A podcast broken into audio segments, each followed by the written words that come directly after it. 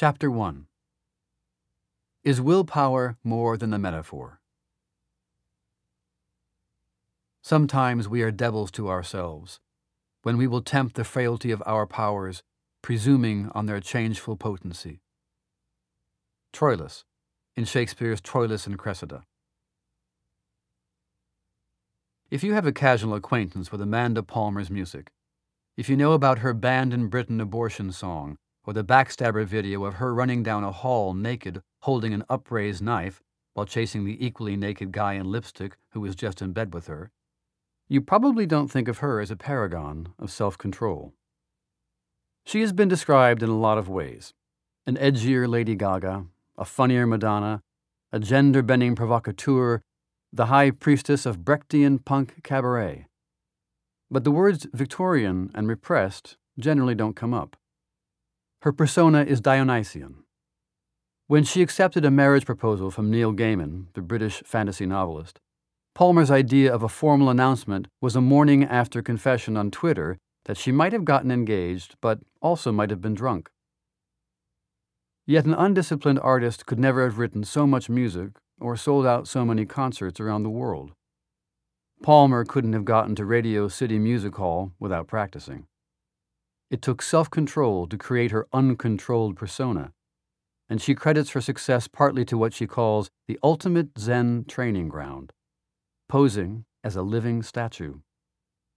She performed in the street for six years and started a company hiring out living statues for corporate gigs, like holding platters of organic produce at the opening of a Whole Foods supermarket. Palmer took up this calling in 1998 when she was 22 and living in her hometown, Boston. She made videos describing herself as an aspiring rock star, but that occupation didn't pay the rent so she went into Harvard Square and introduced a form of street theater she'd seen in Germany. She called herself the Eight Foot Bride. With her face painted white, wearing a formal wedding dress and a veil, holding a bouquet in her formal white gloves, she would stand on top of a box. If someone put money in her tips basket, she would hand the person a flower, but otherwise she remained utterly motionless. Some people would insult her or throw things at her. They tried to make her laugh. They grabbed her. Some yelled at her to get a real job and threatened to steal her money. Drunks tried to pull her down off the pedestal or to tip her over. It was not pretty, Palmer recalls. Once I had a frat boy rub his head drunkenly in my crotch as I looked skyward, thinking, Good Lord, what have I done to deserve this? But in six years, I broke character maybe twice. You literally don't react. You don't even flinch. You just let it pass through you. The crowds would marvel at her stamina, and people routinely assumed it must be grueling to hold the body in a rigid pose for so long. But Palmer didn't find it a strain on her muscles. She realized there was a physical aspect to the task. She learned not to drink coffee, for instance, because it produced a slight but uncontrollable quiver in her body. But the challenge seemed to be mainly in her mind. Standing still isn't really that difficult, she says. The discipline in being a living statue was much more in the non reactivity department. I couldn't move my eyes, so I couldn't look at interesting, intriguing things that were passing me by. I couldn't engage with people who were trying to engage me. I couldn't laugh. I couldn't wipe my nose if a piece of snot started to dribble down my upper lip. I couldn't scratch my ear if I had an itch. If a mosquito landed on my cheek, I couldn't swat at it. Those were the real challenges. But even though the challenge was mental, she also noticed that it eventually took a physical toll. As much as she liked the money, usually about $50 an hour, she found she couldn't do it for long. She would typically work for 90 minutes, take an hour break, get back on the box for another 90 minutes, then call it a day. Sometimes on a Saturday in peak tourist season, she would supplement her street work by going to a Renaissance festival and posing as a wood nymph for a few hours. But it left her exhausted. I'd get home barely alive, barely able to feel my body, she says. I would put myself into the bathtub and my brain would be completely blank. Why? She hadn't been expending energy to move her muscles. She hadn't been breathing harder. Her heart hadn't been beating faster. What was so hard about doing nothing. She would have said that she'd been exercising willpower to resist temptation, but that folk concept from the 19th century had been mostly abandoned by modern experts. What would it even mean to say that a person was exercising willpower? How could it be shown to be anything more than a metaphor? The answer, as it turned out, was to start with warm cookies. The Radish Experiment Sometimes social scientists have to be a little cruel with their experiments. When the college students walked into Baumeister's laboratory, they were already hungry because they'd been fasting, and now they were in a room suffused with the aroma of chocolate chip cookies that had just been baked in the lab. The experimental subjects sat down at a table with several culinary choices the warm cookies, some pieces of chocolate, and a bowl of radishes. Some students were invited to eat the cookies and candy. The unlucky ones were assigned to the radish condition. No treats, just raw radishes. To maximize temptation, the researchers left the students alone with the radishes and the cookies and observed them through a small hidden window. The ones in the radish condition clearly struggled with the temptation. Many gazed longingly at the cookies before settling down to bite reluctantly into a radish. Some of them picked up a cookie and smelled it, savoring the pleasure of freshly baked chocolate. A couple accidentally dropped a cookie on the floor and then hastened to put it back in the bowl so no one would know of their flirtation with sin. But nobody actually bit into the forbidden food. The temptation was always resisted, if in some cases by the narrowest of margins. All this was to the good in terms of the experiment. It showed that the cookies were really quite tempting and that people needed to summon up their willpower to resist them. Then the students were taken to another room and given geometry puzzles to work on. The students thought they were being tested for cleverness, although in fact the puzzles were unsolvable. The test was to see how long they'd work before giving up. This has been a standard technique that stress researchers and others have used for decades because it's a reliable indicator of overall perseverance. Other research has shown that someone who keeps trying one of these unsolvable puzzles will also work longer at tasks that are actually doable. The students who'd been allowed to eat chocolate chip cookies and candy typically worked on the puzzle for about 20 minutes, as did a control group of students who were also hungry but hadn't been offered food of any kind. The sorely tempted radish eaters, though, gave up in just eight minutes, a huge difference by the standards of laboratory experiments. They'd successfully resisted the temptation of the cookies and the chocolates, but the effort left them with less energy to tackle the puzzles. The old folk wisdom about willpower appeared to be correct after all, unlike the newer and fancier psychological theories of the self. Willpower looked like much more than a metaphor. It seemed to be like a muscle that could be fatigued through use, just as Shakespeare had recognized in Troilus and Cressida. The Trojan warrior, Troilus, convinced that Cressida will be tempted most cunningly by the charms of Greek suitors, tells her that he trusts her desire to remain faithful, but is worried that she will yield under strain. It's folly to presume that our power of resolution is constant, he explains to her, and warns of what happens when it becomes frail. Something will be done that we will not. Sure enough, Cressida falls for a Greek warrior. When Troilus speaks of the changeful potency of willpower, he's describing the sort of fluctuations observed in the students tempted by the cookies. After this concept was identified in the radish study and other experiments, it made immediate sense to clinical psychologists like Don Baucom, a veteran marital therapist in Chapel Hill, North Carolina. He said the Baumeister research crystallized something that he had sensed in his practice for years, but never fully understood. He'd seen many marriages suffer because the two career couples fought over seemingly trivial issues every evening. He sometimes advised them to go home from work early, which might sound like odd advice. Why give them more time to fight with each other? But he suspected that the long hours at work were draining them. When they got home after a long, hard day, they had nothing left to help them overlook their partner's annoying habits, or to be kind and considerate out of the blue or to hold their tongue when their partner said something that made them want to respond in a mean, sarcastic manner. Baucom recognized that they needed to leave work while they still had some energy. He saw why marriages were going bad just when stress at work was at its worst. People were using up all their willpower on the job. They gave at the office, and their home suffered the consequences. After the Radish experiment, similar results were observed over and over again in different groups of subjects. Researchers looked for more complex emotional effects and for other ways to measure them, like observing people's physical stamina. A sustained exercise like running a marathon takes more than just conditioning. No matter how fit you are, at some point your body wants to rest, and your mind has to tell it to run, run, run. Similarly, it takes more than just physical strength to grip a hand exerciser and keep squeezing it against the force of the spring. After a short time, the hand grows tired and then gradually starts to feel muscle pain.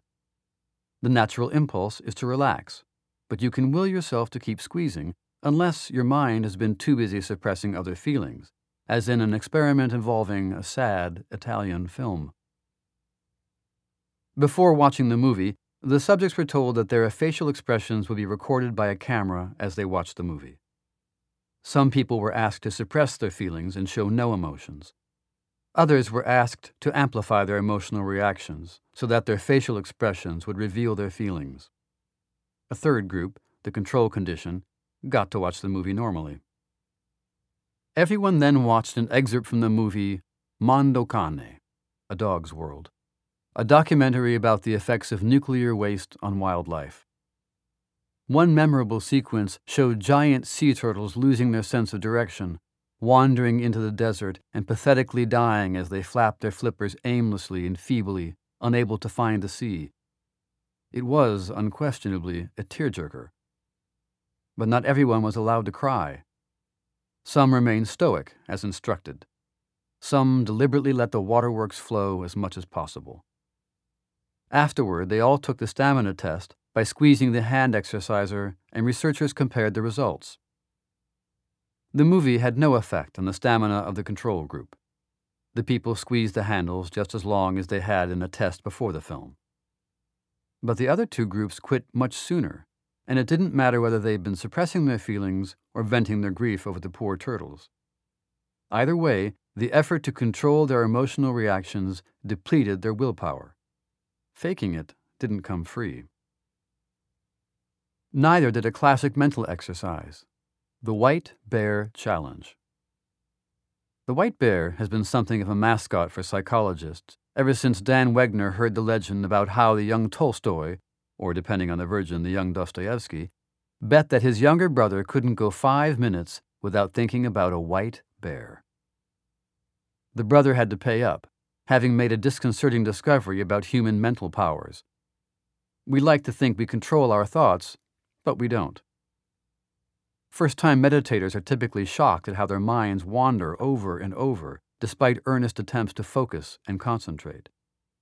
At best, we have partial control over our streams of thought, as Wegner, who is now at Harvard, demonstrated by asking people to ring a bell whenever a white bear intruded on their thoughts. Some tricks and distraction techniques and incentives could briefly keep the creature at bay, he found, but eventually the bell tolled for everyone. This sort of experiment might sound frivolous, of all the traumas and psychoses affecting humans, unwanted white bear thoughts doesn't rank very high. Yet that distance from everyday life is precisely what makes it a useful tool to researchers. To understand how well people control their thoughts, it's best not to pick ordinary thoughts. When a graduate student tried a version of Wegner's experiment in which people were told not to think about their mothers, the experiment failed in its purpose and serve to demonstrate only that college students are remarkably skilled at not thinking about their mothers. What makes mom different from a white bear? Perhaps the students are trying to separate themselves emotionally from their parents. Perhaps they often want to do things that their mothers would disapprove of, and so they need to put mom out of their minds. Or perhaps they wish to avoid feeling guilty for not calling their mother as often as she would like. But notice that all these possible explanations for the difference between mom and the white bear are things about mom. That's exactly the problem, at least as a researcher would see it. Mothers are not good topics for pure research because there is so much baggage, so many mental and emotional associations. The reasons you do or don't think about your mother are many, variable, and highly specific, so they would not easily generalize. In contrast, if people have trouble suppressing thoughts of white bears, creatures that presumably play essentially no role in the daily life or personal history of the average American college student and research participant, then the explanation is likely to apply to a wide range of topics. For all those reasons, the white bear appealed to self control researchers studying how people manage their thoughts. Sure enough, after people spent a few minutes trying not to think of a white bear, they gave up sooner on puzzles, compared with people who'd been free to ponder anything. They also had a harder time controlling their feelings in another slightly cruel experiment being forced to remain stoic while watching classic skits from Saturday Night Live and a Robin Williams stand up routine. The audience's facial reactions were recorded and later systematically coded by researchers. Once again, the effects were obvious on the people who'd earlier done the white bear exercise. They couldn't resist giggling, or at least smiling, when Williams went into one of his riffs. You might keep that result in mind if you have a boss prone to making idiotic suggestions. To avoid smirking at the next meeting, refrain from any strenuous mental exercise beforehand. And feel free to think about all the white bears you want.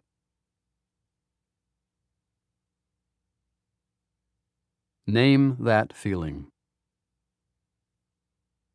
Once the experiments showed that willpower existed, Psychologists and neuroscientists had a new set of questions. Exactly what was willpower? Which part of the brain was involved? What was happening in the neural circuits? What other physical changes were taking place? What did it feel like when willpower ebbed? The most immediate question was what to call this process, something more precise than changeful potency, or weak will, or the devil made me do it.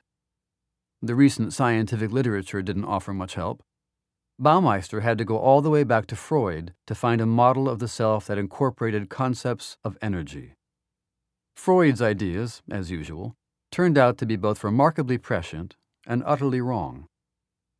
He theorized that humans use a process called sublimation to convert energy from its basic instinctual sources into more socially approved ones. Thus, Freud posited, Great artists channel their sexual energy into their work. It was clever speculation, but the energy model of the self didn't catch on with psychologists in the 20th century, and neither did the specific theory about the sublimation mechanism. When Baumeister and colleagues tested a list of Freud's theoretical mechanisms against the modern research literature, they found that sublimation fared the worst of all. There was essentially no evidence for it, and lots of reasons to think the opposite was true. For example, if the theory of sublimation was correct, then artists' colonies should be full of people sublimating their erotic urges, and therefore there should be relatively little sexual activity. Have you ever heard of an artist colony known for its lack of sex? Still, Freud was onto something with his energy model of the self. Energy is an essential element in explaining the liaisons at artist colonies. Restraining sexual impulses takes energy, and so does creative work. If you pour energy into your art, you have less available to restrain your libido. Freud had been a bit vague about where this energy came from and how it operated, but at least he had assigned it an important place in his theory of self. As a kind of homage to Freud's insights in this direction, Baumeister elected to use Freud's term for the self ego. Thus was born ego depletion, Baumeister's term for describing people's diminished capacity to regulate their thoughts, feelings, and actions. People can sometimes overcome mental fatigue, but Baumeister found that if they had used up energy by exerting willpower or by making decisions, another form of ego depletion that we'll discuss later, they would eventually succumb. This term would later appear in thousands of scientific papers as psychologists came to understand the usefulness of ego depletion for explaining a wide assortment of behaviors.